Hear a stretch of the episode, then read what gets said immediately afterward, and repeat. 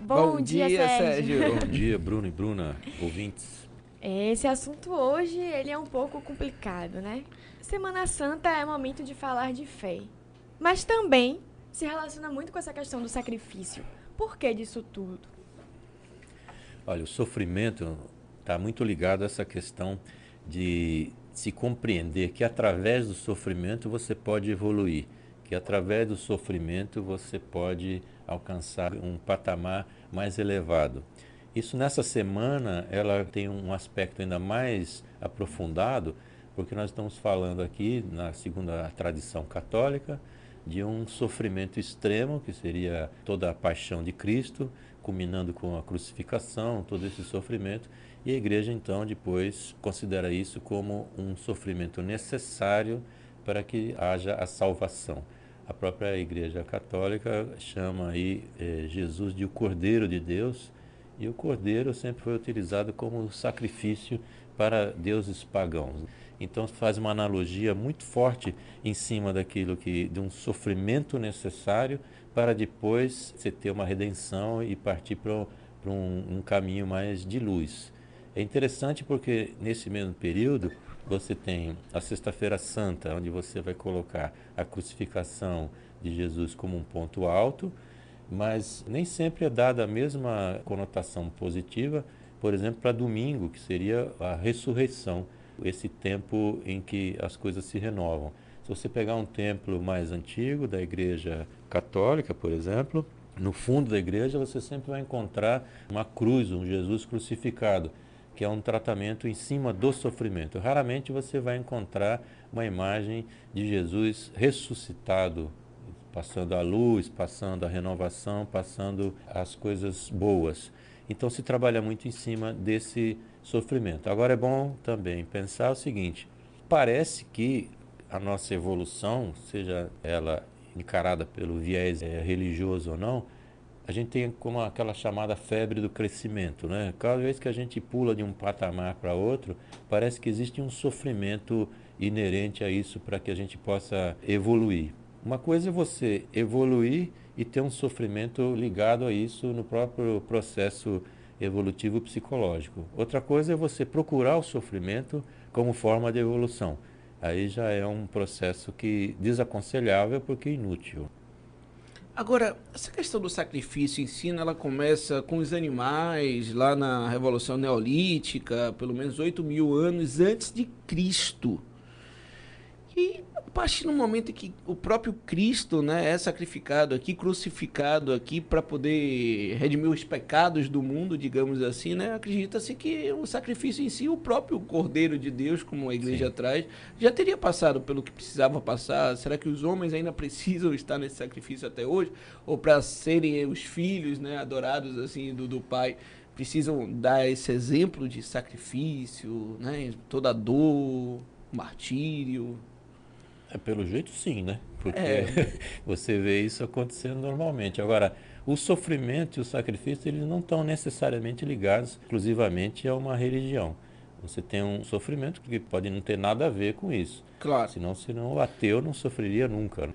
Então você tem um sofrimento que pode ir para outras áreas. Você tem um sofrimento físico, você tem um sofrimento psíquico, um sofrimento em que você pode ter outras áreas de atuação. O sacrifício em si, que já vem aí dessa, dessa, tradição antiga, em que você faz uma barganha com essa divindade. Você oferece algo em troca do. Normalmente você oferecia alguma coisa para evitar que ela destruísse alguma coisa sua. Oferecia um animal, um sacrifício para que a divindade não destruísse sua plantação, sempre colocando a divindade como um comerciante, para assim, uma barganha. Né? Eu lhe dou alguma coisa e você evita outra.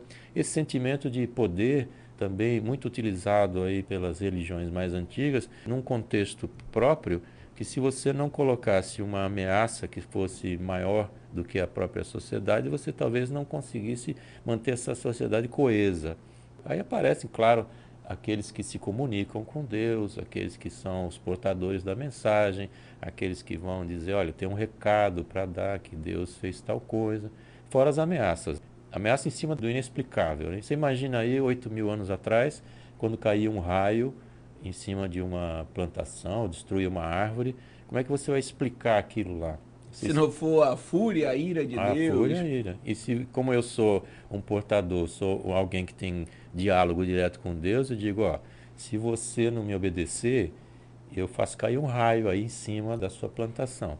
Aí você vai tendo esse tipo de domínio e sacrifício. Agora, o sacrifício vem aí do sacro ofício, ele é algo que é considerado como uma necessidade das pessoas, algo do tipo eu me esforço muito pelo esforço do meu trabalho, pelo esforço de todo o meu sofrimento e depois então eu consigo chegar ao reino dos céus ou então não precisa nem ser dos céus, né, mas chegar aqui a ter tranquilidade em nossa vida cotidiana, né? E na Semana Santa em si seria até uma compensação, né? Quem diga que o homem ele chega no carnaval, a festa da carne, aquela esbórnia, faz o que bem entende.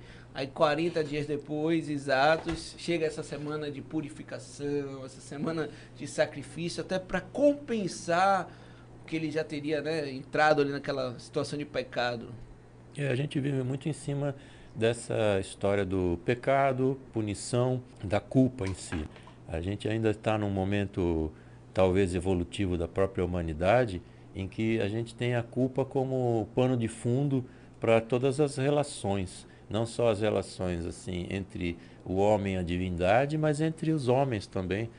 A culpa é uma coisa tão bem incutida nas pessoas que você sozinho mesmo você dá conta. É algo que você não precisa ter ninguém lhe apontando o dedo, né? Você sozinho diz, opa, fiz alguma coisa errada aqui, porque é um código de ética implantado na gente, que pode ser através das religiões ou pode ser através da, da moral, normalmente através das religiões, que vem esse código de ética, é um código de conduta. Se você for para cá, você vai para o inferno, se você for bonzinho, você vai para o céu. É algo que tem uma, uma função até um certo momento de equilíbrio, de relação de forças, do tipo, vamos manter a sociedade um pouco mais equilibrada, senão a sua punição é terrível. Mas também é um Deus construído à imagem do homem. Não é o homem construído à imagem de Deus, mas um Deus construído à imagem do homem, que é, é um Deus punitivo, é um Deus que rancoroso, vingativo, é humano, né? É um Deus bem humano que se contrapõe muito ao que se é colocado como um Deus de amor, Deus da toda a justiça. Por isso que tem muitas contradições que são colocadas e as contradições aí vão gerar esse sofrimento. E assim, essa, relação entre fé e culpa, é, isso tem contribuído para esse processo de falta de autoestima e até de depressão que a sociedade vem passando, porque a religião ela aparece diversas vezes, a fé, independente de religião, aparece diversas vezes como um instrumento de escape, né, de uma situação difícil, de um momento complicado.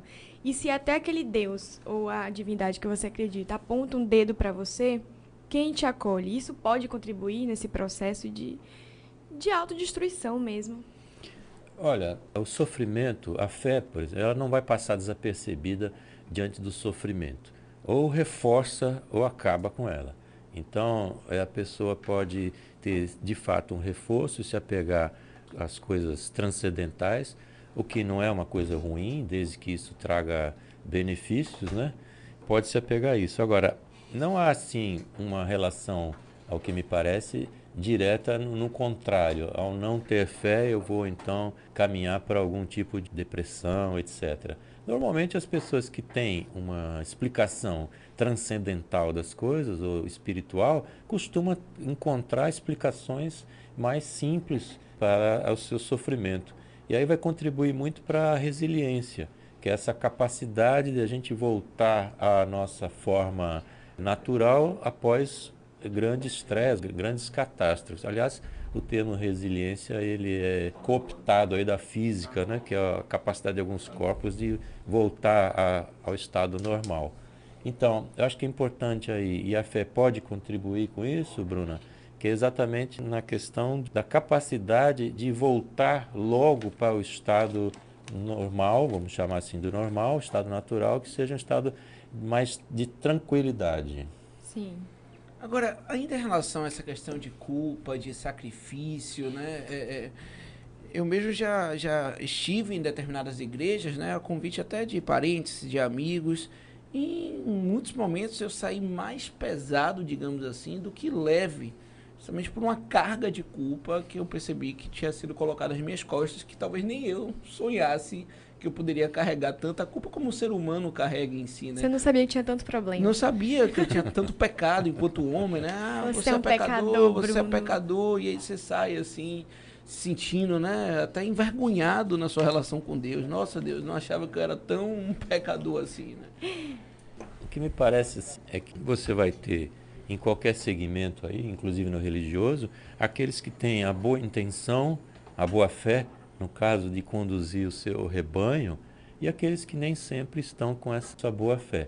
Porque à medida que você se sente mais culpado e que você se sente mais devedor, e também imediatamente é oferecido para você o local onde você pode se redimir da culpa, redimir do sofrimento, que é através da própria instituição que está lhe colocando a culpa, ela tira essa culpa e levanta uma, uma questão em que ela pode resolver, ou pelo menos ela se oferece para isso. Em termos seria assim, eu vou fidelizar os clientes. É, eu tenho até essa sensação que se alguém tivesse dito pra mim, não, cara, tá tudo bem, continue assim, você é uma boa pessoa, continue levando a sua vida dessa forma, como eu até acredito que eu leve, que eu seja, Sim. enfim, eu não mais voltaria ali. Você estaria recebendo uma alta. É, É quase isso. É um induto, salvo-conduto, né? Sim. Naturalmente, a gente deixando bem claro que não é uma coisa assim generalizada. claro, claro, Não favor. é uma intenção de todos. Claro que existe gente de boa fé, claro que existem instituições de muita seriedade, de muita gente que está realmente conduzindo o processo de maneira a amenizar esse sofrimento. Mas, de outro lado, também existe muita gente manipulando a boa fé das pessoas e fazendo disso um comércio. Bem, a gente conversou aqui com o Sérgio Manzioni. Nosso papo vai ter que ficar por aqui. Mas todas as segundas a gente está aqui juntinho falando sobre um tema interessante. Ele sempre com posicionamentos muito esclarecedores pra gente. Obrigada. Sérgio, Eu que obrigado. agradeço, muito obrigado. Você já decidiu o seu cardápio da Semana Santa? Eu já decidi. Você sim. pode ou não pode comer carne? Eu posso comer carne porque o Papa Paulo VI, no Concílio Vaticano II, em 1966, liberou a carne. Ah. Sem culpa. Sem culpa nenhuma. E sem sacrifício. Mas vou comer peixe. E com muita fé. Com muita fé. muito obrigado.